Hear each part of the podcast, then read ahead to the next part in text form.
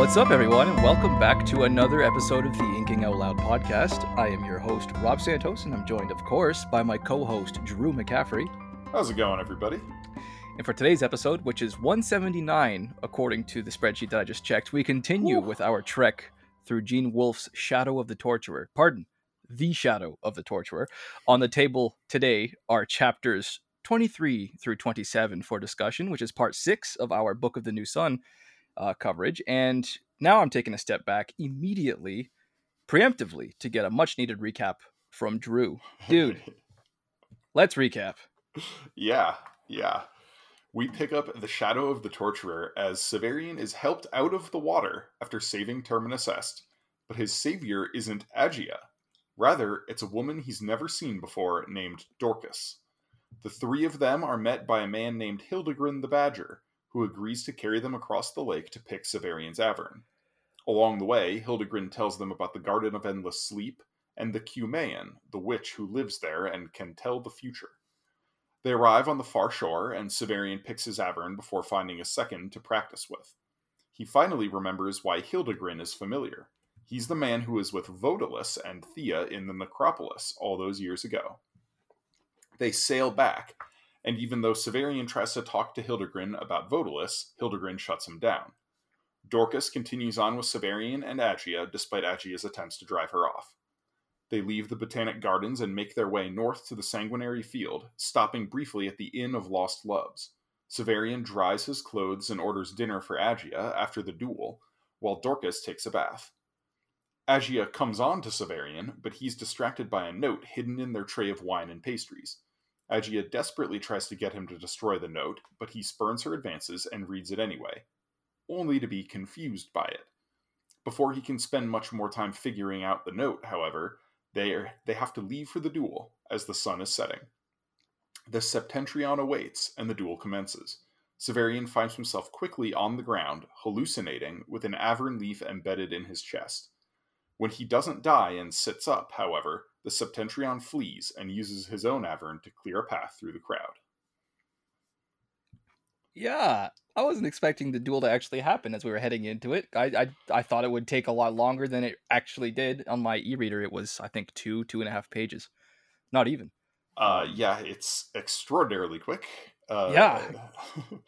Considering the uh, just the, the, the length of the day that we have been in so far. I mean, it's, it's taken us, what, through twenty some odd chapters. Um, well, not quite that many.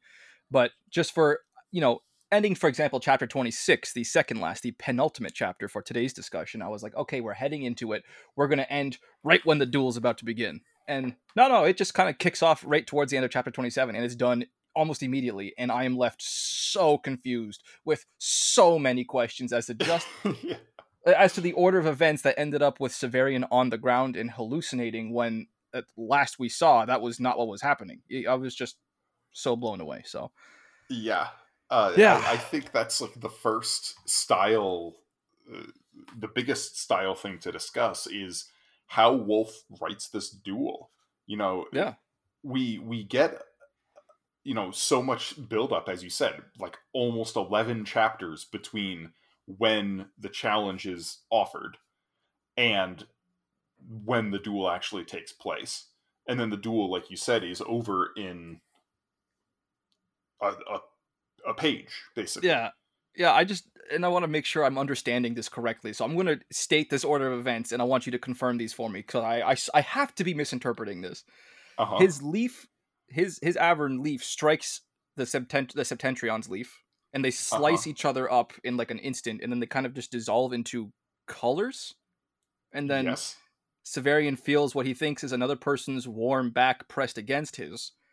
And then the colors that he's seeing from the leaves that just got torn up or dissolved become the colors of the sky, and he's looking up, defeated. That's uh-huh. what happened? Okay, I just... Yeah. It was so, such a weird paragraph, I just needed to make sure I interpreted that correctly. Okay. Yeah, like, so the Averns obviously are not... Uh, they they are extraterrestrial plants. They are alien Okay, and plants. I have another question on that later. Yeah. Yeah, because I and, don't understand uh, his reasoning for that. And but there's okay. some sort of, like... um. perception fascination with them, like they they warp the way you perceive them, Like, mm-hmm. when Severian is going to pick them, he's like, oh yeah, I have plenty of room, and then realizes, oh my gosh, no I don't. I'm about to impale myself on one oh. of these leaves, you know? I thought they were just and, a lot sharper than he had thought. Okay. And he, every time he talks about looking at the flower and the pattern of the flower bud yeah. on the Avern, it, it like enraptures him. It distracts him. And so what I believe happened in, in the duel is that he throws this leaf at the same time the Septentrion throws the leaf, and we'll get to the Septentrion in a minute. But uh, and the leaves like like carve each other up, and Severian yeah. is distracted by this, and he is he's like glued to watching these leaves act so in, in such an alien way. And while he's distracted, the Septentrion plucks another leaf and hits him in the chest with it. Oh, okay. I can see him being mesmerized by that random effect and then yeah. not realizing, getting even some sort of sedative effect, perhaps, so some Twilight sedative effect of it actually immediately hitting him and then not recalling yeah. the actual impact. And then we know mm. that the Averns are poisonous. You know, we, we see uh, the effect they have on like everything around them in, in the lake, right? Uh, where there's like all these dead True. birds and animals and, and even the like, when an Avern touches regular earth grass, it like kills an entire patch of grass. Like just from slicing one little blade, it the, the poison is that powerful and that fast acting. And so the uh, there there are two things happening at the end of this duel um, that kind of go hand in hand. This poison is incredibly powerful and alien and fast acting. So that's why Severian is hallucinating as a result I... of the poison. But also, the Septentrion cannot believe that he's not dead, because it's like, like this stuff always kills every time. Like yeah, it, it, just... without fail, it kills. And then Severian like just sits back up and he's like, oh shit, and runs. And, and when people try to block his way, the Septentrion starts just like carving through them with his own Avern and kills a bunch of people to get away. Mm. Um, uh, but yeah, so there are, And and we can talk more about some of the story details of that scene, but but sticking on the writing style of this scene. Yeah, yeah. Um, this is another example of how Wolfe uses his unreliable narrator. In this case, he's unreliable because he's literally like poisoned and hallucinating, and uh, but it, to confuse us, to create a puzzle for us to to grab these disconnected pieces and somehow fit together and fill in the blanks, because we don't have all the pieces to put, you know, to put together in a complete image. We have to fill the gaps ourselves. And, and this duel, I, I think is maybe the most, uh, um, emblematic of that. Maybe, uh, the most, uh, the boldest decision okay. yeah. of, of this type so far in the book, where so far, mm. like, so much of the book has been building up to this one moment, and then he doesn't really tell us what happened in this moment. You know? Hmm. And his memory never fails him. Never. Never, ever. So. Hmm. So. Um, hmm. There's a lot to unpack there. There I mean, may be some reasons why. Yeah, yeah. Obviously, this is probably he's probably referring to just his his natural mental state and being able to record everything correctly. I don't think he would at this point claim himself immune to sedatives, but yeah, it's yeah. it's an interesting distinction, especially considering this is being written not in the moment. This is being explained later, far yes. down the road, when he has already yes. asserted so many times the quality of his memory. So it's just an, it's an odd choice, and it's mm-hmm. it's worth discussing. So I'm glad we I'm glad you brought that up, actually. Yeah, and, and my other big uh, kind of style point here is the way Wolfe uses mystery in this book, uh, especially through this entire section of the story, starting with Severian entering the rag shop and being challenged to the duel up through now, where there are questions that the narrative raises. You know, why is Agia helping him? Why did the Septentrion challenge him? Uh, what is going on with the note? What happened in the lake? Because the last chapter that we read, titled Dorcas, uh, ends with Severian being dragged down under the water. And then we get a time jump to the beginning of the chapter Hildegrin, where Severian is now being dragged out of the water. You could you could uh, perhaps, you know, read that he is um, lost consciousness, uh, is how I interpreted that. You you could you could read it that way. You could also read it that he was disoriented at the end, and the hand was actually pulling him up, not down. Ah, got you, got you. Um, you could also read it as he just skipped all the craziness in the water and and went to. I would love it. The point where he's getting pulled out, but. Uh, any way you put it, we again we don't have a complete picture of what happened in the water there. You know, mm. whether it's, it's because Severian doesn't have the complete picture or because he chooses not to give us the complete picture, there are mysteries that he keeps building up throughout uh, this whole segment. And at the end of this chapter, at least one of those mysteries is answered. Really, a couple of the mysteries are answered. Uh, and and so here I want to talk about the note that is left in the inn. What did the, you make the of biggest that? mystery? The one that makes no sense. I, I, I regret that I, I totally told myself to write down the actual phrasing of the of the note, and I totally forgot. Uh, I've but I've got it right here. Go for it. The woman with you has been here before. Do not trust her. Trudeau says the man is a torturer. You are my mother. Come again. So hmm. this this note is obviously not uh, designed for Severian to read it. How how obviously? Because Severian is not a mother. yeah, yeah. I guess and, I don't know. Like, what about with reincarnation? But Severian at first assumes that it's for him because he's like, it was put, it was hidden on the tray in such a manner that only somebody, only I could see it. Yeah, only I could see it. Of course, he has forgotten that, or not forgotten, but isn't considering that Dorcas was sitting right next to him. So this this note is meant for Dorcas.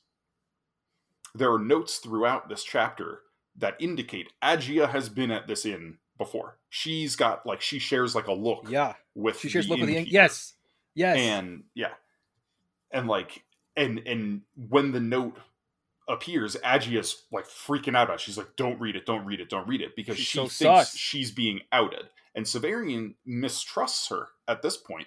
But he acts kind of weird about it. Like, you know, he, he brings up, you know, I, I asked you if the Septentrion is your lover, and you said no, I believe you, I still believe you. But I, I know you're you're plotting against me somehow, I just don't know how. Yep. And then, did in you between. catch what happened in the duel? Well, I, ca- I caught what happened at the end of the duel, how she's screaming her brother's name as the Septentrion is fleeing. What, uh-huh. What's up with that? The Septentrion is Agilus. That's what I figured. I just like, yeah. uh, is that what you're referring referring to when you said, did you catch what happened? Or you, you mean right. during the duel itself? But but when you go back to the beginning of the, the when the Septentrion challenges Severian, Severian is talking with Agilus. The Septentrion in that first yeah. scene was Agia. She had just left the room. And she went and put on a costume and then came Bruh. back in. Because the Septentrion never says a word oh, to him there. Oh, oh my god. And I have clue, to admit. The clue here uh, at the beginning of the duel is that Severian describes the Septentrion's helmet. He says, like most cavalry helmets, it left the ears bare to better hear the... And that little... G- grile? Grisel? I don't know that word. And uh, the yeah, shouted that's one of my orders new words. Of the wearer's superiors. In the shadow behind the cheek piece, I thought I saw a narrow band of black. And tried to recall where I had seen such a thing before. I caught that. Agilus wore a mask that had black ribbons tying it to his behind his ears. But when he took the mask off, Severian noticed he still had, like, whether they were tattoos or something, he still had those black ribbons. Hmm. No, there's something going on with these two, man. I'm. Ugh. So this entire thing was a ploy to get Terminus Est. And that's oh, why yeah. Agia goes off with him. She spends the whole day trying to get him there, but get him there in bad shape for a duel. She's trying to get him drunk at the inn. She's trying to get him to sleep with her right before the duel so yeah. that he'll be all, like, exhausted and, you know. And, oh, okay. And that... but that then, when he refuses to sleep with her... uh.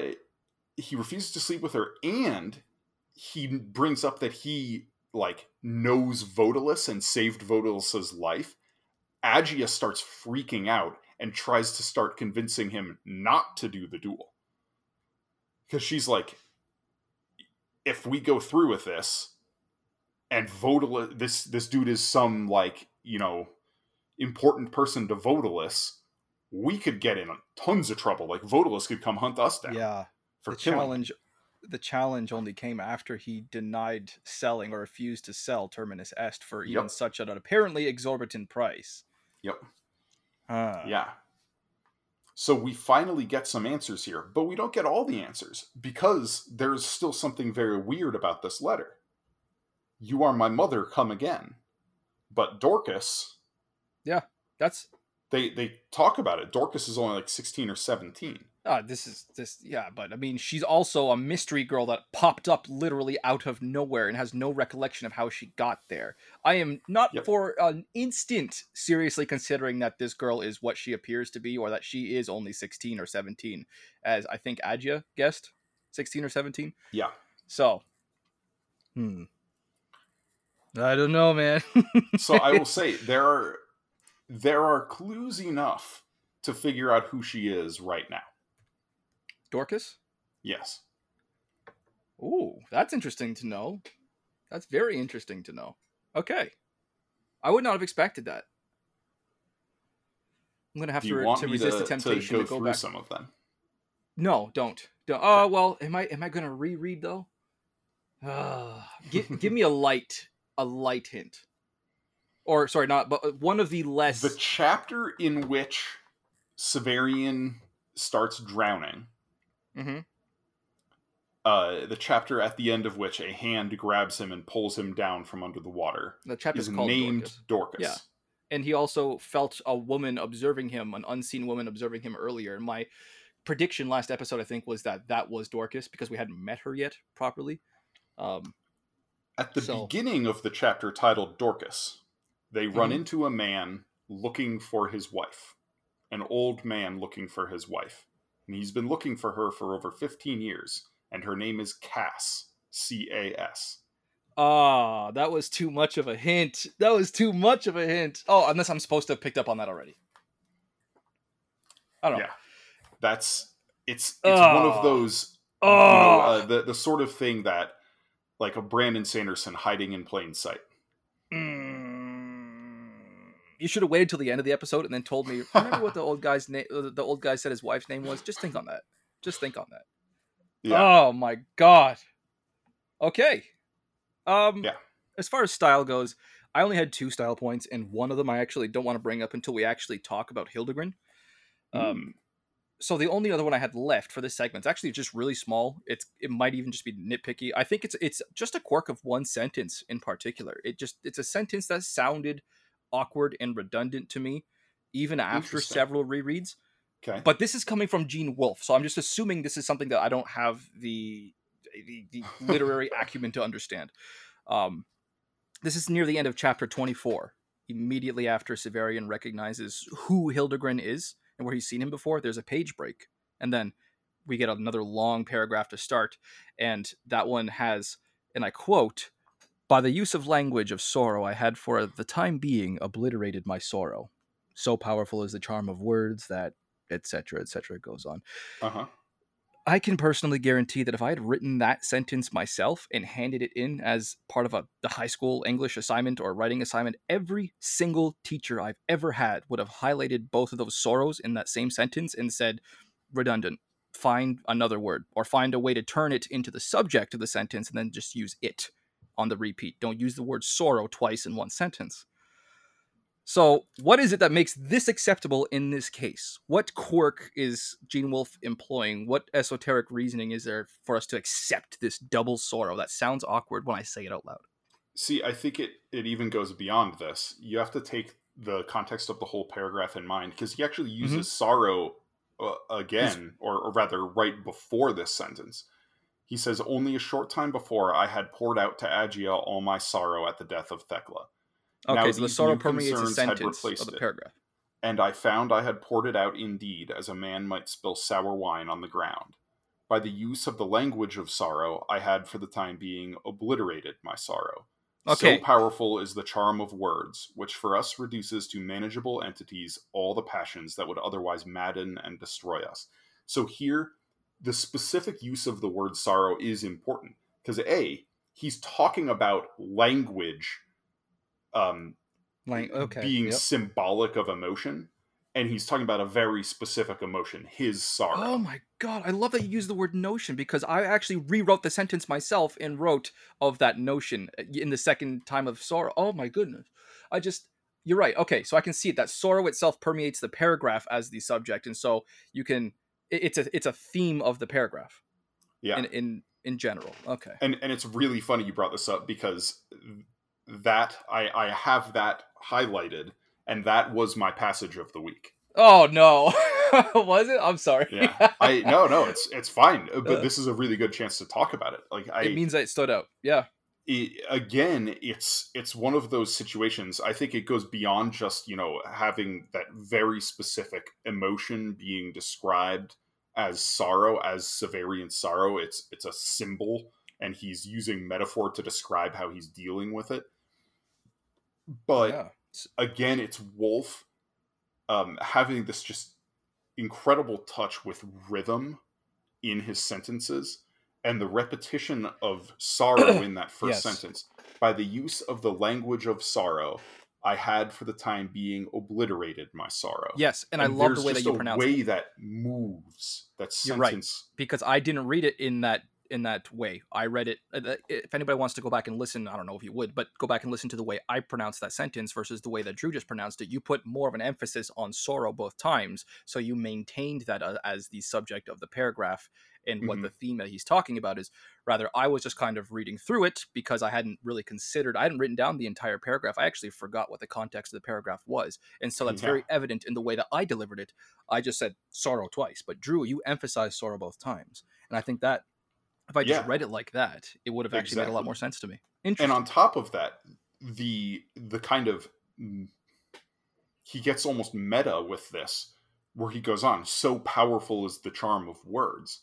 And it, it's it's yeah stated as a truism by Severian in this passage, but we can look at it on a higher level as writers, as readers, knowing that we can use words to represent emotions and to uh, to deal with emotions. We can incite emotions in others with words. We can read things. Sorry, I think our cat is uh, having a little bit of a... Is that the key? Is that Severian? Yeah. um, but it, we can we can use words to comfort ourselves in, in times of sorrow, or or use words to manage our emotions. And this is Severian speaking about it in a very particular instance, but at the same time, Wolfe speaking about it on a on a bigger level. Mm. I love it. I also love that I, I began that one by saying, you know, this is a very narrow, this is a very small thing, might even be pedantic, I don't know. But this this actually ended up giving us one of our uh, one of my favorite style discussions so far in this Gene Wolfe book. Uh, yeah, yeah, that was that was great. Kind of I'm glad you brought my mind. It up. No, that was that was awesome. I was just expecting this to be like an eighteen second. No, no, it works because this and that, and then we just go on. yeah, uh, that's cool. Okay, um, I'm done with my style points. Well, I'm done with the ones that I want to bring up. I I have another one to bring up on the character of uh, Hildegrin. I almost said Hildebrand, Hildegrin, um, but that'll come later. Uh, yeah, shall we get into our language discussion? Let's do that. Mm-hmm. Well, I'm going to start this off with, with whatever that word was, Grile, Grisel. Yes, I don't that know one's that word. That one's like my thirteenth or fourteenth one down here. Um, yeah, I would pronounce it Grile myself. A and trumpet honestly, used in signaling. Nope. Yeah, so the, the, are you reading the uh, ancient French though? Because it has um, very, very ar- like archaic French kind of, not archaic, but uh, old French etymology. But it actually oh. means something slightly different. Um, It because I, I had to search down for this. Apparently, it means, and this makes a lot more sense in the context, to frizzle, crackle, or crumple. This is a harsh grating noise, and it was used to describe someone's voice, I believe. So hmm. that would make a little more sense. But yeah, I had that exact same reaction when when, when I looked it up, and I'm like, the trumpet. This doesn't make any sense in context. I don't think. I seem to recall reading it as describing someone's voice or someone's call when he entered the. Uh, The, in the, uh, in oh, the actual scene in the book? No, it definitely makes sense as a trumpet, because it's for a, a cavalryman. It? It's talking about how caval- these specific cavalry helmets leave the ears uncovered so they can hear the, the trumpet when they're G- being signaled oh, in maneuvers. Oh, okay. I'm looking at because I seem like to most think it was, helmets, like, it left the ears bare to better hear the growl. To the the growl and the shouted orders of the wearer's superiors. So I had consider I had equated growl with the shouted orders. Mm. But growl and the shouted orders could be distinct. I like the I actually kind of like the way you interpreted that. Yeah. And it didn't take anywhere near as much Googling for me to, for, for that one. Okay. All right. Uh, all right. So the the second one that I want to go to uh, is related here, and that is Senate, uh, ah. which is the name oh, I... of the second to last chapter, chapter totally twenty-six. I forgot to look that one up. Yeah, because it's the name uh, of the chapter. Because that word is not used at all in that chapter. I thought it was going to be a name and I forgot about it. Right. But a senate huh. is a trumpet flourish used to cue an actor. Whoa. And oh. so this is like a, a really... There, oh, there it's meta.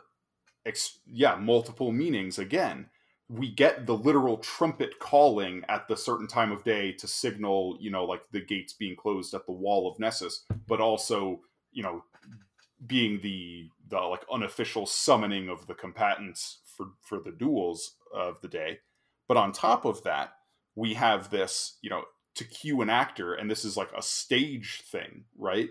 And, and when we look at this story uh, as, as like a production, a stage production, it's indicating, you know, the arrival or or a change in an actor or the arrival of an actor. And mm. this is Severian as an actor being cued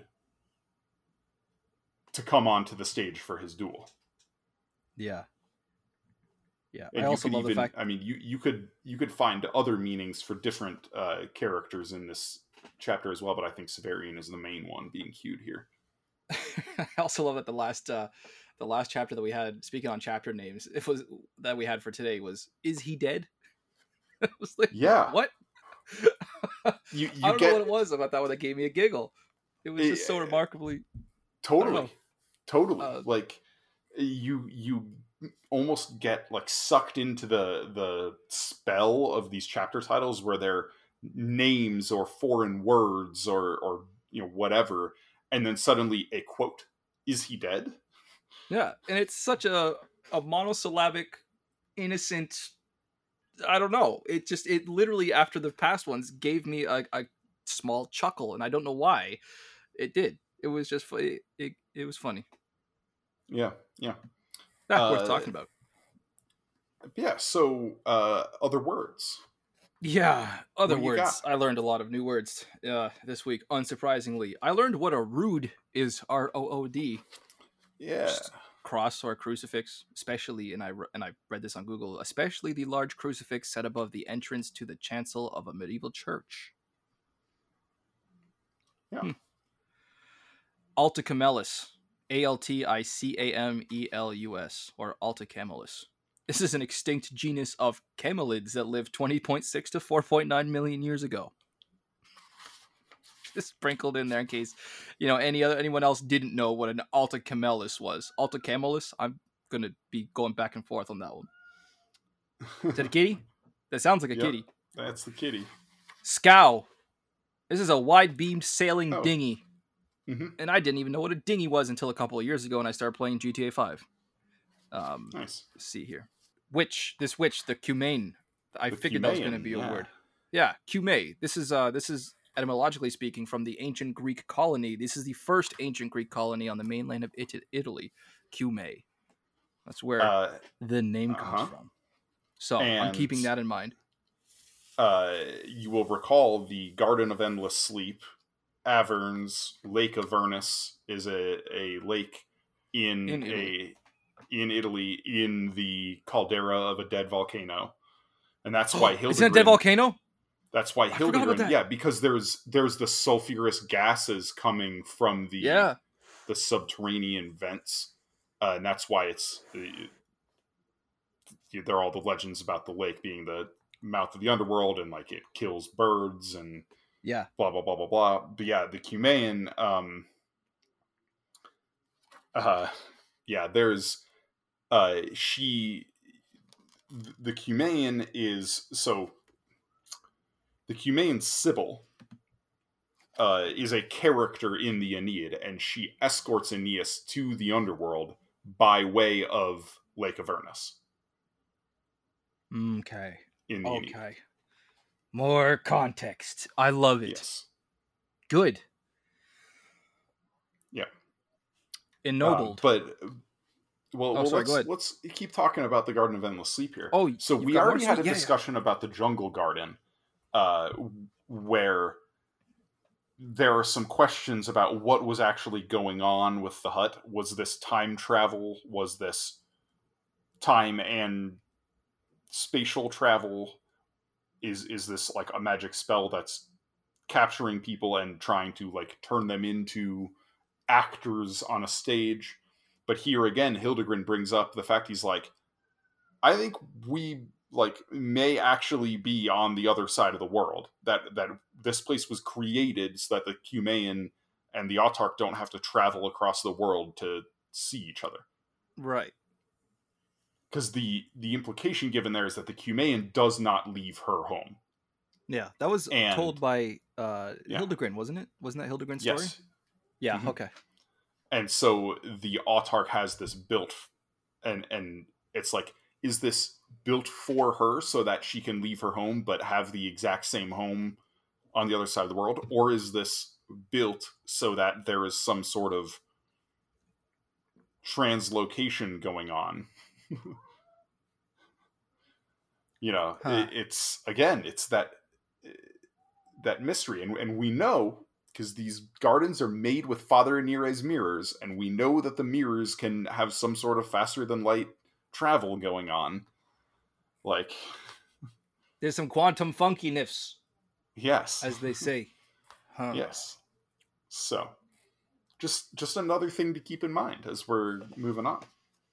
Hmm. Uh, yeah. What else do you got? All right. So I like I briefly mentioned ennobled, to ennoble something as a verb, as it sounds. It, it's yeah. pretty easy to figure out through context. To give a noble rank or title. Mm-hmm. I'd never heard it employed that way. Um, this one's going to be awkward to pronounce. I'm uh, to pronounced. Wow, to pronounce. This is. I'm going to spell it first. L I M N E D, and I want to say it's pronounced through just uh, trial and error. Limed. Limbed. Yeah. Limbed. That wouldn't be L I M B E D though. It'd be so awkward to. You could easily confuse it for like phonetically for limbed. L I M B E D. Huh. Okay. Yeah. Um, it's it's to like outline with light. Yeah, uh, I looked at the definition. It says uh, verb to depict or describe in painting or words, which light would do. That would be the yeah uh, uh, context yeah, here. Is, yeah, this is definitely a a word that I know you've read before because it's it's in um it's used to describe the nimbus around uh, an Aes Sedai at least once in the Wheel of Time. Is it okay? Yeah. So teenage Rob just glossed over that one, and then same with adult Rob every time he read past it. Okay, all right. Uh, that's absolutely something I would do, though. Um, Gonfalon. Gonfalon? This is my... Uh, I think this might be my favorite. I think. yeah. I wrote this one uh, down to use it, specifically that I... because I want to use it now. Go ahead. Yeah, it's a it's a kind of banner. Uh, but yep. It's specifically, like... uh, to go back to the Wheel of Time, um, the cover of the Path of Daggers. The banners that are hanging from a, a cross post. Yep. Yeah. Yeah, a banner or pendant, especially one with streamers, hung from a crossbar. Yeah. Nice. Uh, going forward, effer, or the plural here, effers. Ah, uh, yeah. It, so it's used to describe... So I don't know what the word is, but it's used E P H O R. To describe the, like... Yeah, the guy, the, the sort of, like, referee on the Sanguinary Field. Let me let me look it up. Well, I'm sure you have yeah. a... Oh, I have a... a uh, just Yeah. Yeah. Uh, one a of judge. Five ancient Spartan magistrates with power over the king, or modern, a government official in Greece. Yep. Yeah, a Greek judge or referee. Yeah. yep, Easy yep, enough. Yep. I learned the word Atrox or Atrox. I want to say Atrox. Ah, um, yes. This means heinous, cruel, severe, terrible, frightening, and dreadful, and or dreadful. And I suppose with the suffix es indicating the plural, it's being used as a noun here, because I forget the actual context. Uh, I wrote it yes, down when I saw it. It is uh, most likely in this context, it is being used to describe a cat. What? Uh, I thought it was so like... there is, yeah. Because it's in the context of uh, when it's used, it's the innkeeper at the Inn of Lost Loves saying, like, okay, if everybody stopped to get dinner here, I would have sold this off long ago and I'd be rich and I'd have a stone house and, and I'd have an Atrox at my side and guards with knives to, you know, deal with ah. people who annoy me. Uh, but so there is a an Ice Age giant lion called Felis Atrox, an eleven-foot-long lion. Did you and get this from the Lexicon likely... Earthus? Yes, this is from Lexicon Earthus. Oh, okay. That is likely. I thought you just knew the, that. Uh... Okay. No. Yeah. Oh, awesome. Okay. Um, um and and so the uh, yeah. Um, see? Yeah. And and they go on, so it quotes the whole thing. Um, Speaking if everyone who came ones. tarried at my inn, why it wouldn't be my inn. I'd have sold it and be living comfortable in a big stone house with Atroxes at the door. Yeah, I knew this. And, yeah, yeah. And yeah, Severian. Um, He's like, that's uh, and me. Here, I'm a cat. So the, the idea is like, he would have either like guardian cats or like gargoyles of cats. That's, oh, yeah. That's cool. Okay, okay. I've only got a few more. Um, this next one's going to be, I think, my hardest to pronounce because it's spelled P A G N E, and I want to pronounce it pain? P A... All right, look. P A G... P A G N E. This is a loincloth or a grass skirt. The quote is her red P A G N E. I want to say it's pronounced pain. Uh, yeah, Kanye. The Lexicon Earthus does not have a pronunciation for this word. Uh, I have no idea how you would pronounce that. Pa- Panya, maybe? Panya? Yeah, maybe. Panye? Pa- Panya? I don't... Pain? Pain? I don't think I don't it's know. Pagni. Oh, yeah, I really doubt that. Oh, boy. But, nice. Yeah. Pagni. No. Um, Misericord. Or Misericord. This is my favorite. I, I This is actually undoubtedly my favorite this week. Misericord. This is a long, narrow knife used to deliver the death stroke to a seriously wounded knight. The blade was thin enough to strike through the gaps between armor plates. That's just a cool word for a cool concept. Morbid, but interesting. Yep. Yep. Nicknamed the Dagger of Mercy mm. because the sight of the uplifted weapon caused the intended victim to surrender. Interesting. Whoa, that's like metal as f- okay. A dagger with um, a stiff diamond cross-section or three-sided blade used to dispatch a man in armor by stabbing through some chink, usually in the armpit. That's cool. Um, okay, this hmm. one is this one's also another nightmare to pronounce. Machicolation? Machicolation? M A C H I C O L A T I O N. And I have the definition, but I want to hear what the Lexicon Earthus has to say about that one. M- M A C H... Spell it again? M A C H I C O Lation. L A T I O N. This word is not in the Lexicon Earthus. I may have gone dyslexic and misspelled it just like I did monomachy. Monokamy. It was monomachy. Uh, yeah, um, this this word does not appear in the text. You maybe think of machionations. Uh, don't think that was it, because I would have recognized M A C H I O N A T I O N S. I'm going to search this up. Uh, so, oh, this is interesting. Um, machionations in the Lexicon Earthus. This is a not uncommon garbling of the word machicolations.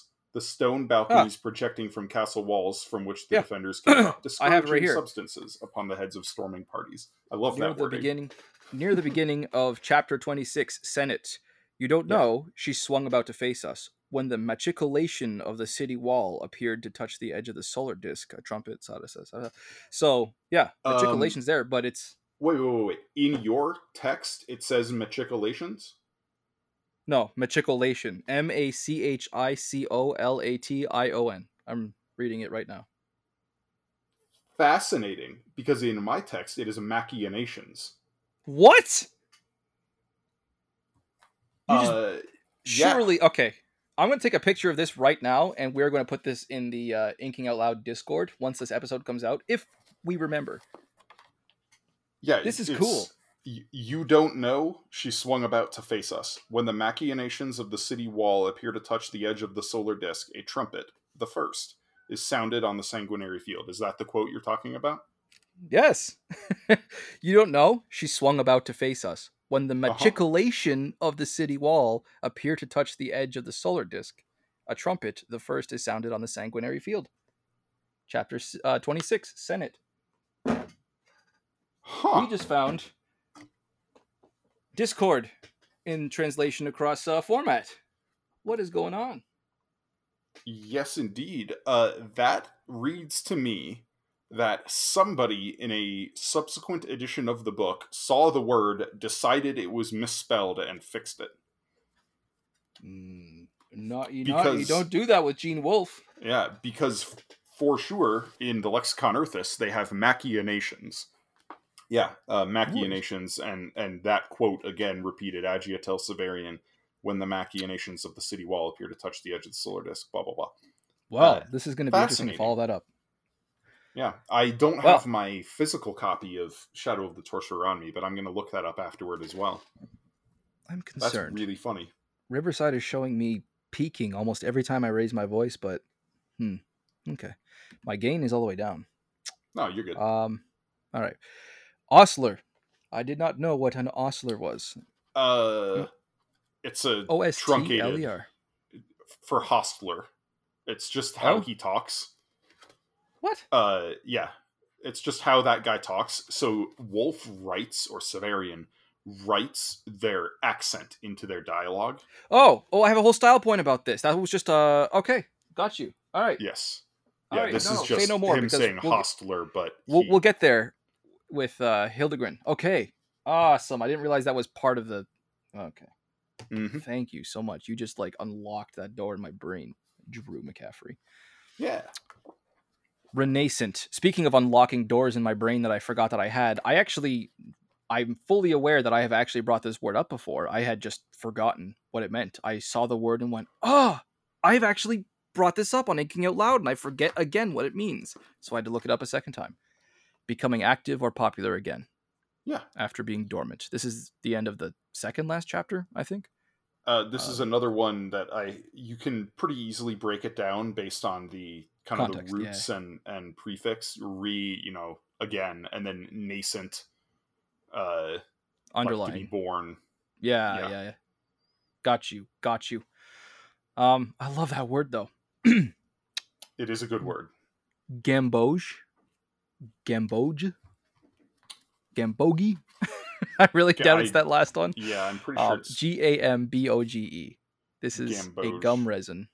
It's uh, produced by various Eastern Asian trees, used as a yellow pigment and in medicine as a purgative. Huh. Uh, this is interesting. Uh, apparently Uh-oh. It shares a root with the uh, the country named Cambodia. What? Which is where that resin comes from. Oh, Eastern Asia. Okay, interesting. Huh. That's another uh, bit of insight from the lexicon, I, I imagine. Today I learned. T I L. Now, um, C E R I S E. I want to say this one is Cerise, because I... Cerise? Cerise. D- please don't tell me that's how that word is pronounced when you I, describe... That's how I've always pronounced that word. A, a bright or deep red color. Yeah. Because I saw that, and I I hadn't known the word before used in English diction, but I, it wasn't surprising when I looked it up. I um I know that's a French name. It's usually a French name, but it also translates in French to cherry. So I was not yeah. surprised when I saw, oh, it's a bright or deep red color. Yeah, to- totally makes sense. It's also like a pet name in French in some cultures. Cerise. Like it, used, it is pronounced it's, cerise. Really? Mm-hmm. Ceres. Okay, I can get I can get by Ceres. So I, I've actually known about this word for a long time because of beer. Uh, there's a um, Crooked Stave Brewing Company, I think it was. They have a, a, Seri, a Seri, cherry sour named Ceres. Ah. Cerise, Cerise. Yeah. But yeah. Yeah. I mean, and it's also very close to Chérie, which is used as a pet name, like sweetie or sure, honey yeah. kind of thing. Mm-hmm. So yeah, Cerise, a bright or deep red color. And then my last was Gryle there, but I had written down to fizzle, yeah. crackle, crumple, a harsh grating noise. So that's the yeah, end of yeah. my learned words. Besides Senate, I totally forgot to write down Senate because it was a chapter title and I forgot about it in that chapter. So uh, characters moving yeah. forward. Um, as always, we're going to start off. How you feeling about Severian? Hmm. I don't want to say. I'm a little, I'm not still a, frustrated. Still not a fan? Still yeah. being stuck behind the eyes of a hormone-ridden teenager. It's just the number of times he returns to waxing rhapsodic about how she looks and whether it was fully clothed or naked and exposed or naked just for him, or when, and I quote, one side of her her face lit by the last light of the day, even then I had lost in feeling, or sorry, all I had lost in feeling for her came back doubled and doubled again. I'm just like, yeah, dude, I get it. I really get it at this point. Can we continue? And then there's and some yet, really... Yeah, go ahead. Sorry. At the Take key moment, he resists. Right. But this leads to so much more tension going forward, which frustrates me. It's like, I feel like if he wasn't resisting so much, we could get past this. I bet um, it would have screwed him over. Well, possibly. Because he did but... still lose the duel. Yeah. Like, yeah.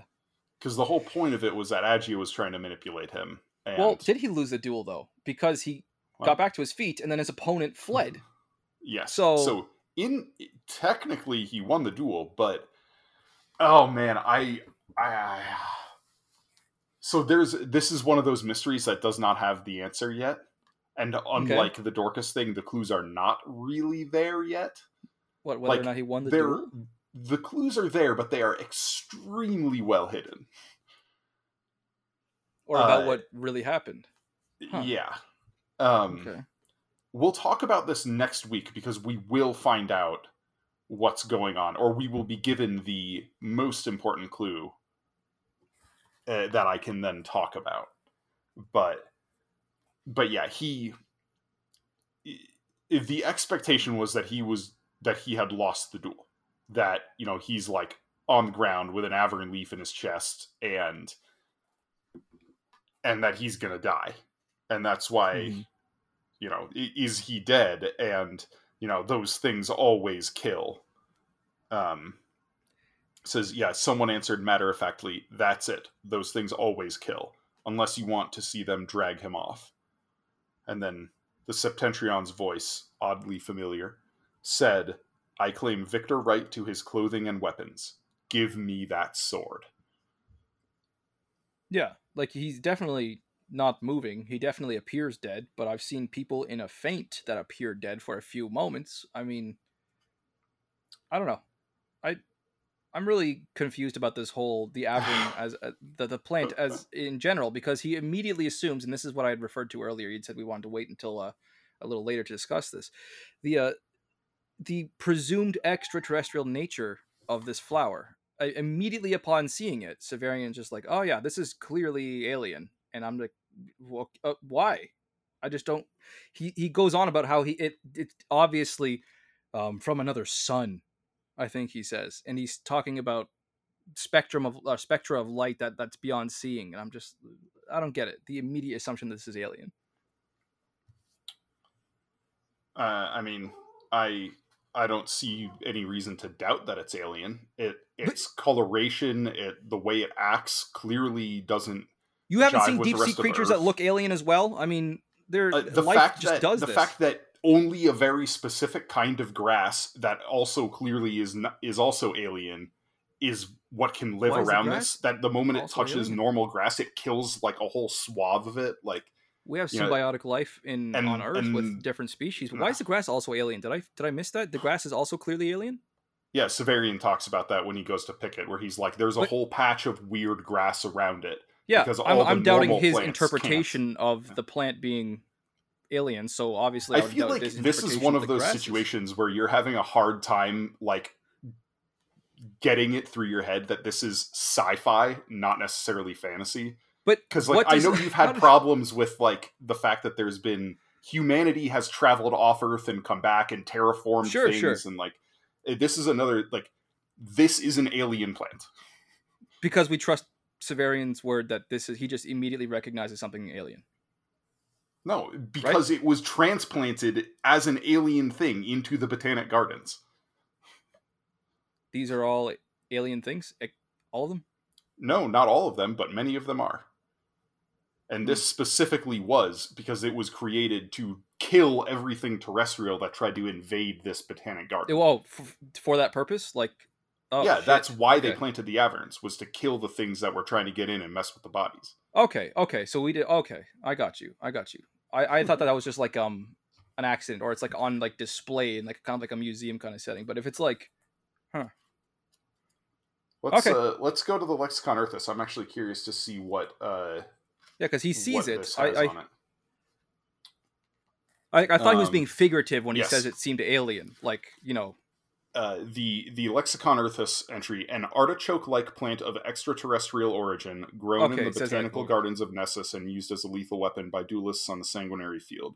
Its sharp petals are incredibly poisonous to terrestrial life forms. Blah, blah, blah, blah, blah. Father Inire had them planted forty years. Ooh, I'm going to not read that.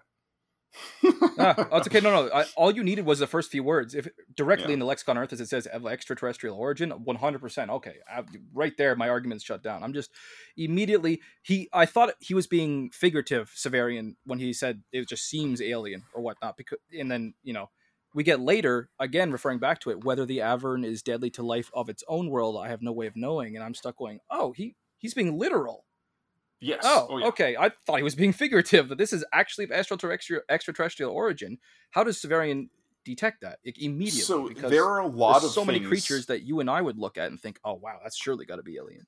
Um, you know? As we go through this series, there are a lot of things that will show up that are alien, that have been transported back to Earth after humanity yeah. has gone out and come back. Got you. Okay. I just had yeah. to set that straight. Okay. I have to continue. I have to remember that continue uh, continuing forward. Okay. Yeah. yeah. Okay. And okay. It, I can accept like, that's that. One of those things because the way Wolfe starts this series off, starts this book off with like a locked and rusted gate and like guards with torches and swords and spears and, and you're in a citadel and a necropolis. Like all of these are signifiers for fantasy, medieval styled fantasy.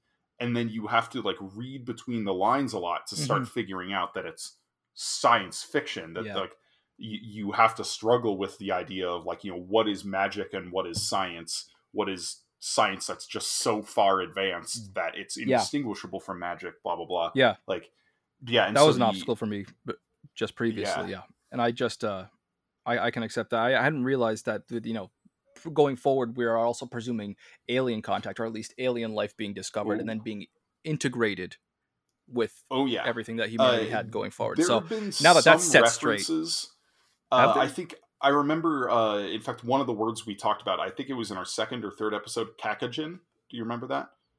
Vaguely like yeah the the literal definition of it is like dirty born. It's it's like a, a word used for like mongrels or, uh-huh you know, yeah Uh, but in in the context of this, that's termed for alien people who live on Earth and are looked down upon by humans.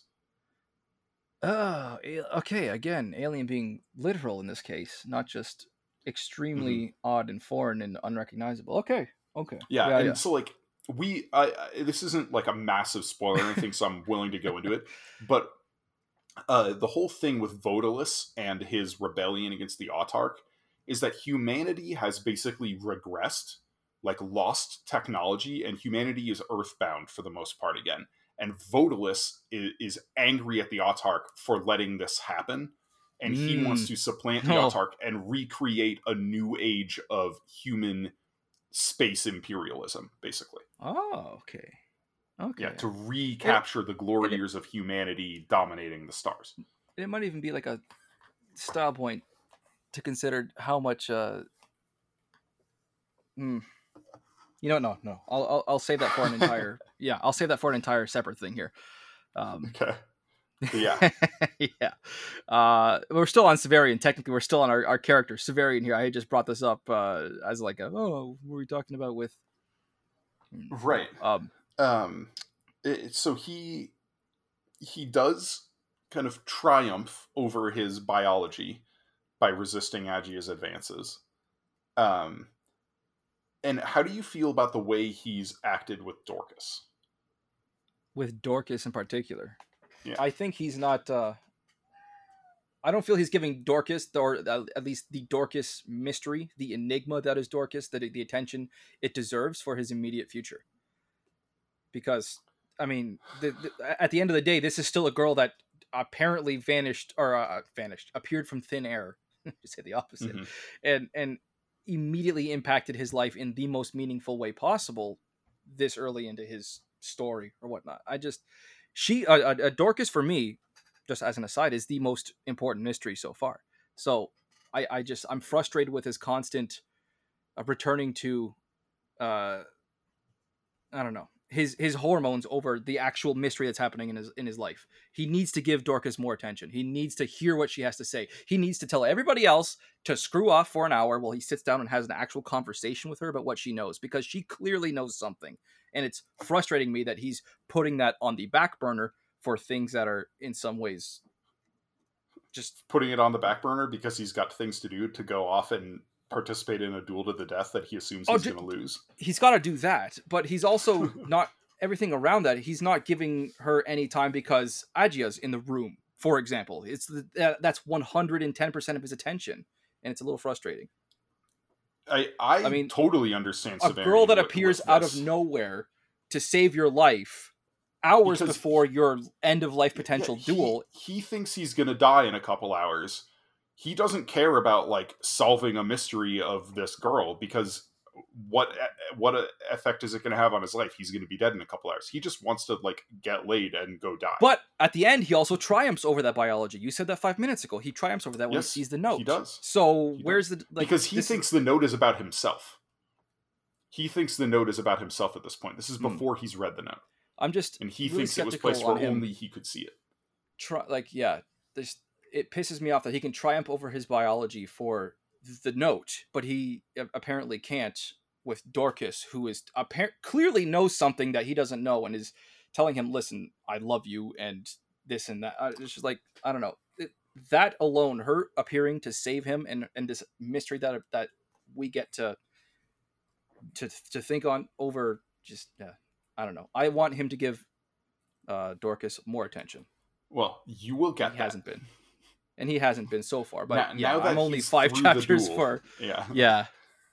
Uh, so. Now that he's through the duel, there's going to be a lot more attention paid to what's going on with Dorcas. Sweet. Uh, Good to know. Good to know. But yeah. Um, yeah, I think Severian in this, uh, the biggest thing for me is how he shows mercy to Dorcas. That he doesn't send her off, despite Agia like yeah. demanding it, basically. And eventually he threatens to strike Agia. She doesn't yeah. cease, right? Yeah. Um, and, and he, you know, even though Severian is in a lot of ways a very self-centered person, he has these moments where he kind of breaks out of that shell, and nearly all of them are in relation to Dorcas, where he shows her kindness or mercy. You know, the, the moments when he he thinks and he says, you know, I would give you my mantle, but it's soaking wet, and and that's just going to make it worse for you. It's going to make you colder. Uh, yeah. You know, and he, he has these conversations with her to comfort her and to kind of get, help her get her grounding in the world as she's like totally, he's you know, disoriented and shown his and, version uh, of mercy before. I mean, with Thecla, even he's, he's definitely got this side of, you know, I don't know. I've seen it. I have seen it, but yeah. Uh, it, there's a little bit of a different situation there because Thecla was a prisoner, you know. Yeah, yeah, true, true. But but, but it's tough for to Severian save to save her mercy, yeah. Or, or you know, her, he yes, still sorry. has that problem of trying to view everything in the world as a torturer relationship, you know, and and so that's why he doesn't ever uh, up up till now, he he hasn't ever adopted that torturer mindset with Dorcas. Every time he's conversing with her, it is with kindness and, and with mercy. He's not trying to hurt her in any way. He's trying to comfort her, which is a rare thing for Severian in this book, where like even even his interactions with like Baldanders and Doctor Talos, he's just lying through his teeth to them and immediately planning to betray them. And, you know, I mean, think about it. He told, uh, as of where this duel happens, that's the evening. That morning was when he had breakfast with Doctor Talos and Baldanders and, and yep. agreed to go meet with them to put on the play that evening. So he's already sc- screwed them over, where he just like went off and did his own thing and, instead of meeting and, them for the play. Yeah, right. And like the the serving girl too that agreed to go with them. I already forget if we even got her name. We had to have gotten her. We did right? not get her name. No, oh god, yeah, like like I don't know. Also, correct me if I'm wrong. The like counting the uh, the serving girl and Agia and now Dorcas, these are like the literal first three women he's met since he's left the guild. Yeah, yeah, and in the guild he only really met one woman, Thecla. So the first woman, Thecla, kind of came on to him through a bunch of ambiguous circumstances. Sure. The next one, uh, the the serving girl, agreed to go with him and Baldanders and Doctor Talos, assumedly on whatever job they were doing. Um, the third one, Agia, immediately threw herself at him and spent the entire time trying to seduce him. And the fourth one, Dorcas, literally grabbed his hand and fondled herself with his hand. So these are like the first four women he's met, and all of them have done that. Like, how much are we meant to take Severian's word entirely, like like or Severian on his word, really? Because this is the way he's painting women in this world is just so ridiculous. Uh, I don't see any reason to doubt the way they've been depicted, uh, especially because of the circumstances around them. So for for one thing, the waitress, she didn't agree to anything with Severian. She didn't care about. Well, she Severian was traveling with Doctor Talos, and yeah, and she agreed like a, to go with yeah. them because he but promised an impulsive... her and. And uh, he promised her a massive amount of inv- advancement and improvement in her life. Uh, yeah, that's to the her, most... Severian didn't matter at all. Yeah, um, and Agia, yes, to, she's okay, trying okay. to seduce him, but she's trying to seduce him because she's setting him up for death and robbery. Which is why I got like, really excited you when you brought this up before, the whole the heist with, with her and Agilus yeah. and, and everything going on. I went, oh, okay, that makes so much more sense considering something I'm going to bring up later. yeah. Because, yeah, I was I'm kind of like really questioning, you know, Agia just throwing herself at him. But with this explanation as to her motivation for it and this whole scheme she set up makes way more sense.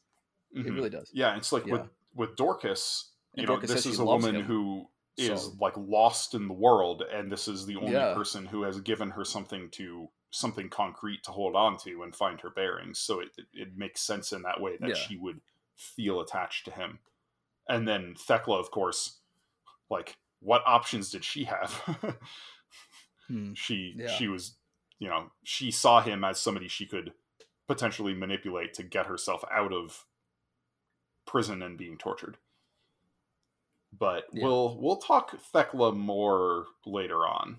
Really? There's okay. there's more to their relationship than he's talked about so far.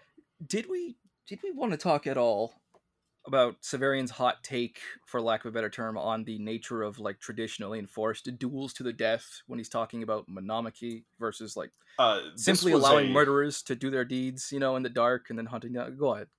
Uh, yeah, I had this down for a miscellaneous point, but we can talk about yeah. it right now.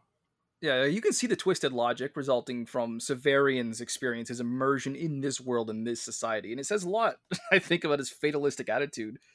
Yeah, you know, he, he he's got like a really forward. cynical outlook on, but, on like... wow, man. There's so much nuance that he's completely missing. And it is nuance, but the magnitude, the volume of nuance that he's missing is staggering. I just, I love the, the, the huge leap of logic where he goes, if we don't allow duels... if somebody slights another one, then it's always going to end up in murder. That's like fatalistic. I'm just like, yeah. what are you on about? I can see how if these are your assumptions, this would make sense to you, but we have to work earlier than that on your assumptions, mister. Like, And then he's this got is... this like brutally pragmatic outlook on on duels where he, where he says uh, most likely the winner of the duel will be like stronger and smarter and better useful for the species, uh, better used or whatever as yeah. a as a soldier. Well, he even talked about how he would have felt absurd examining a woman on the subject of combat. Like, he immediately equates combat readiness or, or combat ability to this progression of the species and everything. Like, it's so indicative of his upbringing, but at the yeah. same time, it's it's I'm, it's holding him back a lot. It really well, is. So there's and a great irony in that as well, because so the context when he thinks about how he would feel foolish, uh, it's when he's picking his Avern and he's thinking about like he wants to practice with it and and and like get an idea of which which one to pick, because that'll be, you know, to be better for the duel. And he thinks about how he could ask Agia, but decides, no, like, I didn't want to look foolish examining a woman on, on such matters. But like, Agia's the one who's been an expert on Averns and this duel the whole day, and he's mm-hmm. been getting information mm-hmm. from her the whole yeah. time. Like, yep. I just, no, no, no. There's a lot of contradiction going on with Severian, you know? Yeah. Oh, yeah. He yeah, he's complex. Absolutely is a, he's a is a character of a, contradictions. He's a character of contradictions, a character of layers, and a character of just frustration for me. But at the same time, you know, it's he's a he's a great character. I'm I'm definitely not going to say, uh, this character, I can't stand reading him. I he's he's a bad one. I'm just there's a lot to take in, and there's, there's a lot I'm going to be sitting on and sifting through with Severian going forward, and it's frustrating me just in the amount of complexity that Gene Wolfe has put into this character. Oh yeah, oh yeah. Um. Okay. Uh, do you have any other characters you want to talk about in particular? Oh, Hildegrin. You said you want to talk Hildegrin. I did. Actually, I still want to really briefly talk about Dorcas first. Oh, Just okay. in, in talking about like what she means to this plot here. Like, I don't I don't know what's up with this girl. I feel like she's she's a big deal to the center plot, but it, I I don't know. Uh I, I'm getting serious time traveling from the future to save you vibes. And I don't know, I don't know why. I don't recall what gave me that impression. The way she just literally appears from nowhere. This is obviously all written before I had talked to you about Hildegrin's gotcha, wife, yeah. or not, sorry, but like just the old yeah, man's I'm, wife. Yeah. The old man's wife. Um, I don't know. She seems to know something deep about Severian and claiming that she loves him. I got the, the feel that this was like, this was not an impulsive thing. This, when she said to him, I would not have stood in the way. I, you know, I, I it had the, the ring of, I've been trying to find the right way to say this all day. So the, like the, the mystery that is Dorcas, I'm just so focused on. And it's it, basically my entire investment in the series right now. Honestly. Well, yeah, um, the, she so. certainly is a, a walking mystery. And but there now are... that you've, you've discussed the old man's wife and, and, and his nickname for her, Cass, and yeah. But okay. there are still there there's still a mystery going on there. Like yeah, there's so much going on. I'm so excited to learn that, and I'm kind of like after, especially now that the, the duel is done, and then Severian's been giving me a lot of just contradictions so far. I'm just like, dude. Let's stop about your hormones and let's discuss Dorcas. Let's focus on Dorcas. Give me more information about Dorcas. So I'm hoping we get that yeah. going forward. Hildegrin. All right. So I did say I was going to talk about this. Um, he's a delight. I want to spend all day listening to Hildegrin and his esoteric rambling. Um, the voice, and this is like, this is my style point here. The voice that Wolfe employs writing this guy. You were talking about how uh, Severian's interpretation of how he's speaking phonetically, like, you know, comer instead of the word coma, for example, yep. volcaner instead of the word volcano. Uh-huh. Severian, who is far more literate than I am, far, far more literate than I am, still interprets the other man's grammatical mistakes, despite the fact that they are, they, they phonetically speaking don't matter. Um, when he's talking about this volcaner, uh, he, he describes it, and I have the words here, supposed to look like the mouth of a dead man. If it was, they'd of put it in his teeth. Not have, but of. O F. Yep. Severian, in this moment, is hearing this mistake and directly repeating it for our own benefit on paper. And I just love that so much. What everything this says about Severian and the character of Hildegrin or is just... Yeah. And, and it also says something, perhaps, in the favor of Severian having, if not a one hundred percent perfect memory... an incredible memory, because he is writing the way, like the the tone and inflection and pronunciation of how these characters, how these other people right. talk. That so in particular clearly, stood out to him. Yeah. Even to this day, where wherever he is, you know, writing this down, he vividly remembers the way Hildegrin spoke and his words and his pronunciations. Yeah, because you know in that moment that Hildegrin didn't say, obviously didn't say they'd have. You also know that he didn't, you know, uh, put it into a contraction, they'd have. You know that he said mm-hmm. they'd of. You know that, and it's such an it's such a, an incredible thing to be translated across some ambiguous amount of time. It yeah. says a lot about Severian as well, as uh, just as much as it does about Hildegrin. So it's a lot of fun. I love that bit of character work with that one word O F, and he managed to do something with two characters, not one but two, and it was great. I just, mwah, it was chef's kiss. So yeah, so that was my point about Hildegrin. It's an interesting, um, like authorial tactic to phonetically write dialogue like this. Mm-hmm. I have found. It, it it's kind of hit or miss for me. Uh, I've read some books where it got really old really fast, and it just became a hurdle to me uh, because because of the way I read, right? Like, I don't sub-vocalize when I read, but this is written to be sub-vocalized, right? Like, you're supposed to read it and hear it and kind of, like, feel the the accent. And... yeah. And it can provide flavor, but sometimes it, it, in some books, it becomes like obnoxious to me, where it, I don't like having to kind of slow down and deal with thinking about the accent. And and then in others, it's I don't know if it's because it's just a lighter touch like this, but it doesn't jar me as much. And then I've seen some books like... um, Uh, I'm trying to think of a good example, like uh, um, Starfighters of Adumar. Uh, it's one of the X-Wing books, for instance. Uh, in in this story, these X-Wing pilots are going to a, a backwater planet, and the people there have a really like rustic backwater accent. And the first like couple of conversations they have, these Uh, the accent is written phonetically. And then once the author kind of assumes like, okay, you've gotten the point, you have it in your head that they talk this way, then he starts writing all of their dialogue normally. And I really liked that. Whereas like it gives you that flavor in setting, but it doesn't make it a long, drawn-out, frustrating thing. Really? But then he has to decide on where the average reader is going to pick up on this and, and adjust to this. That's so interesting. Well, well so what he said, like what he does is instead of, for instance, the way um the way in Starfighters of Adumar, um like uh E's, like flat E's, they pronounce as flat A's. So instead of red, they'd say rad.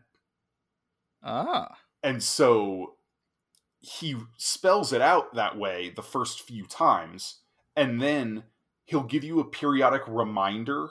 Like, even though the dialogue is spelled normally from then on out, sometimes in the description of the speaker, he'll indicate this is a native speaker still speaking with this accent. Okay. And like, you know, where, where there'll be like a twang to their words or something like that. And so he yeah. gives you those... those kind of touchstones, but he doesn't have to write obnoxious phonetic dialogue for the entire book. Speaking speaking of phonetic dialogue as a character, as a, as a character trait, for example, and even though we're, I'm, I'm referring to a time when it was, I believe, done very well, it just didn't land for me because I don't, I don't really like that particular quirk of dialogue. I'm thinking I might've had a problem in The Silver Spike by David Farland with the narrator's voice case. Oh, I think I vaguely recall bringing up a, a slight issue with like, oh, this is it. It reads very authentic, it reads very organic, and it's very easy flowing. I just don't like this accent, and I, I, I, hmm. I'm like only ten percent, twenty percent certain on this. But when I think of a of a character that, or a narrator whose voice yeah. kind of stuck out to me and like a meh, kind of burned me the wrong way, I think Case from The Silver Spike stands out. I think that vaguely rings a bell, uh, but that's is, interesting because that isn't even an authorial thing. That's an audiobook narrator thing. Wait, was it? it was an audiobook narrator, like... Because you did the audiobooks for the Black Company. I did, but I... Hold, hold on. So, hold like, on. whatever... I, I did it for all of them. Yeah, because, like, whatever uh, accent the audiobook narrator is using for Case, that's not necessarily an indicator that Glenn Cook was writing his dialogue phonetically. He didn't write Case uh, with, like, a kind of country backwater accent or something like that? So, he... There are some bits as Case is learning how to write that he starts off with like a little bit of a rustic turn of phrase. Oh, if he's learning but, to write, that makes sense though.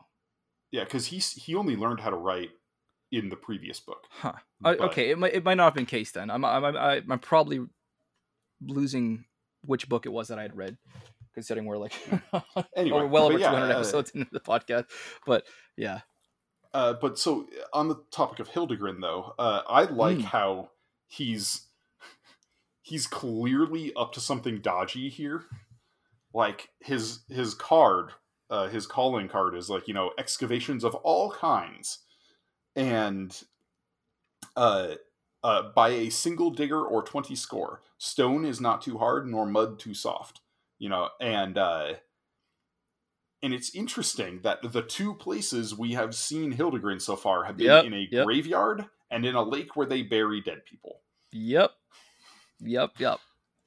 And Hildegrin talks about like, oh, there are other entrances in here that you don't know about.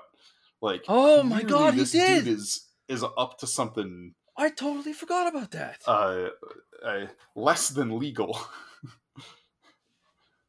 And oh. he specifically has a boat that can carry the weight of four people. Oh my god. You are blowing my mind right now, dude. Yeah. Because the first time we see him, we see him helping Vodalus and Thea steal a body out of a grave. Like... Yep.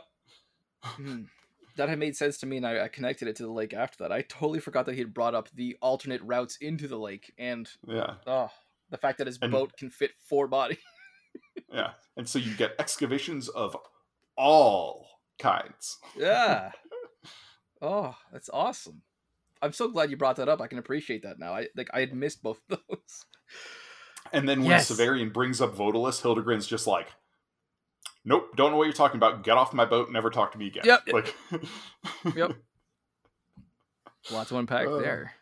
Ugh. Well, that's that wraps up my characters for discussion. I just have miscellaneous at this point left. How about you? Uh, yeah, I just have miscellaneous as well. Mm. In fact, I'm not even sure how many miscellaneous points we haven't talked about yet.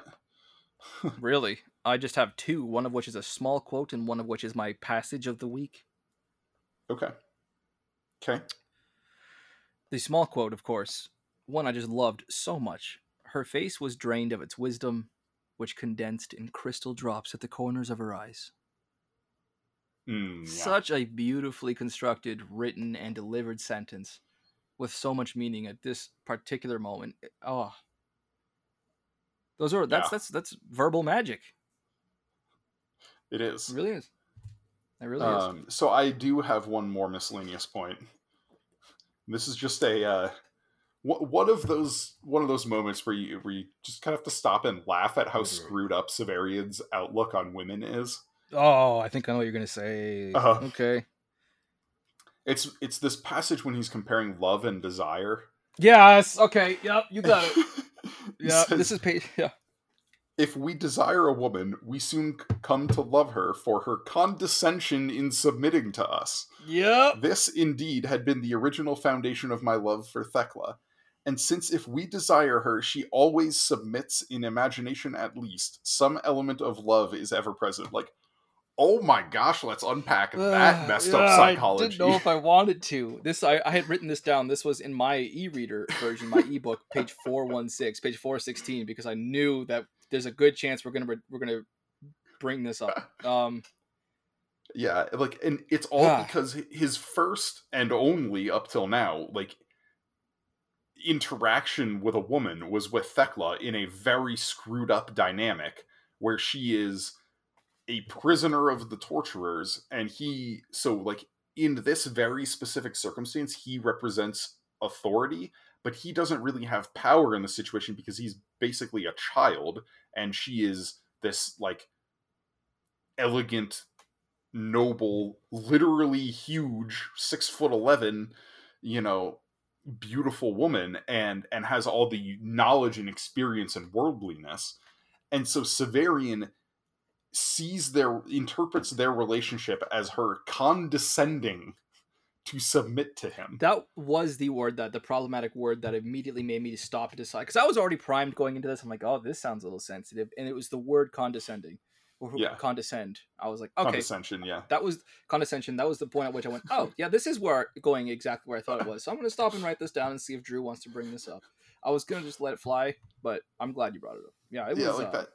Just another example of how screwed up, like his in- these, these kids are being raised among the torturers, and, and no. not having any like healthy now, interhuman relationships. And of course, of the four literal four first women that he meets outside of the guild, or actually, or sorry, Thecla's inside the guild, three of them have so far thrown themselves at him and just like, I, I right.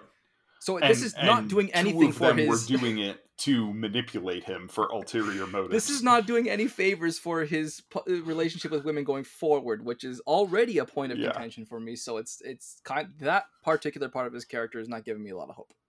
But yeah, it's but but this is one of those things that, like, it's it can still easy. be written well.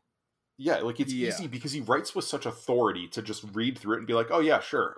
And then move on and just agree with Severian, because he writes with such force, and and he he writes it as if this is like an indisputable fact, and and so it's only when you stop and think about it that you realize like how screwed up Severian's outlook on on people and on women and on life in general really is, and and you realize, oh, he does need to grow and change to become a better person.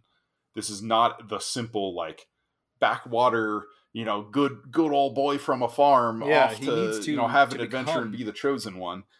Like, as much as some of those signposts are there, and Wolfe is aware of that. Yeah, he needs to do that kind of growing and maturing to become a better person. But what's to say that he's going to become a better person? He could become someone despicable for all that we know. I mean, I'm only... So that's, that is the foundational question of the Book of the New Sun. Is, can a terrible person become better? Can a terrible person be redeemed? Hmm. So much more to unpack there as we continue forward with this series. Yeah. So much more. Um, shall we go into our favorite passages, or do you have any more miscellaneous that you want to bring up? Uh, go for it. So we've already talked about my favorite passage, so...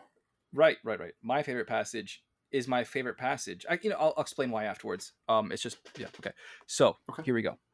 The Increate, or Increate, maintains all things in order surely, and the theologians say, uh, sorry, theologicans say that that light is his shadow. Must it not be, then, that in darkness order grows ever less, flowers leaping from nothingness into a girl's fingers, just as by light in spring they leap from mere filthiness into the air? Perhaps when night closes our eyes, there is less order than we believe. Perhaps, indeed, it is this lack of order we perceive as darkness, a randomization of the waves of energy, like the sea, the fields of energy, like a farm, that appear to our deluded eyes, set by light in an order of which they themselves are incapable, to be the real world. That is my favorite passage, simply because I have no... F- idea what he just said. I could not parse a single bit of that, even after three rereads, and so I decided, instead of reading it ten times, I'm going to use this as my favorite passage and just unpack this with you. What the hell did he just say? So basically, we can go through this bit like, by bit if you want. Yeah, it's it's this weird kind of philosophical outlook on um like equating order and chaos with darkness and light. And yeah, that, okay. Right. Yeah, it's like that in the absence of light, things must tend toward chaos. And so he's he starts taking this like and light, literally. Light gives and, order to chaos is what I get out of this. Yeah, but it's yeah. so and that weird. in in darkness things have to be more chaotic. And like, again, this is one of those things that he just kind of states as if it's an absolute fact. As is, right.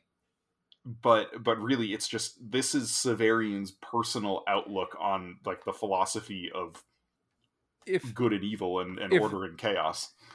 If this was a rumination, I wouldn't have brought this up, but this was stated and I was like, okay, I'm missing something here. What is he talking about? I, I just, it, uh, okay. I, it's beautifully And I love written. how it, it, There's it, so much he there. uses this whole thing, this whole like theoretical uh, labyrinth of philosophy to justify the fact that Dorcas pulls a, a water hyacinth out and puts in her hair and he doesn't see any others around. And he's like, because it's dark in here, thus doesn't it make sense that she just like pulled the flower out of nowhere, out of right. order, out of chaos. Yeah, I didn't see it happen, so it's magic. Like, yeah, I, I, I don't know. It says a lot about Severian's affirmations of reality and what he considers to be true based on his interpretation of things. I don't know. Right. And then he has another conversation with or Dorcas his understanding a little later. Of things. Yeah. Uh, about like uh, how there must be this balance between good and evil. And that's, that's the point where um, Dorcas puts his hand on her breast, where she's making this point about how there has to be a balance between like external goodness and internal goodness. And she's Another like, moment. so I, I put your, your hand on my breast. That is externally a good thing for you, but now haven't your thoughts become filthy? And that sounds look like that the, could be Gene Wolfe speaking the to the reader as you know. well, saying, this is what you're focusing on, reader, but what is actually also happening around the scene? What am I masking with this moment? Yeah, it's like, and and so Severian, they start talking about how like you would tilt things and, and that like changes the balance, but there must always be a balance. And Severian's like, well, I would just tilt it so that all the all the bad stuff pours out. And she's like, well, how do you know that it wouldn't be all the good that pours out? And and you get this kind of um, impossible rhetorical question, mm. and they just move on past it because they they realize smoke you know, bomb. There's there's no answer to this. Yeah. So interesting. Yeah. Yeah. So, all right, shall we just go into the final draft now, my friend? Yes, let's do it. Okay. Okay. So I brought on this so-called quadruple I P A from Flying Monkeys Craft Brewery. Quadruple I'm pretty I P A. Sure. Yeah, I mean, it's quite a psychedelic can, as you can see for yourself. Um, so it can be like normal twelve percent. Is weird. This is from Flying Monkeys Craft Brewery. Like I said, I'm pretty sure I've, I've, uh, I'm actually certain I've featured them at least yeah. once or twice before. Yeah, you have. Um, but this is uh, dedicated to a lot of our subject discussion lately. This is actually was an accident. I had just seen the uh, A B V, which is eleven point six percent alcohol yeah. by volume here. It is an extra strong beer, as you pro- as you guessed very well. You nailed that. I saw this one sitting in the uh, the local liquor store, and I had to pick it up. This turned out to be brilliantly thematically linked, of course, to the Book of the New Sun. Um, it's in it, like I said, it's dedicated to a lot of our subject of discussion lately. We were talking about our arguments on the stage of the sun and how far in the future this this story uh-huh. is taking place. And it, on this episode specifically, Severian's assumption that some flowers come from another sun's light. And this mm-hmm. book is called The Book of the New Sun. I hadn't realized how well this fits. This is an orange creamsicle quadruple I P A that oh was delicious gosh. by the A. It's called Space Age Sunshine. Nice. I'm oh, not that kidding. Is that is literally what it's called. And so I will perfect. now... I wish I could drop this mic, but it's a very expensive one, so I'll just flick it.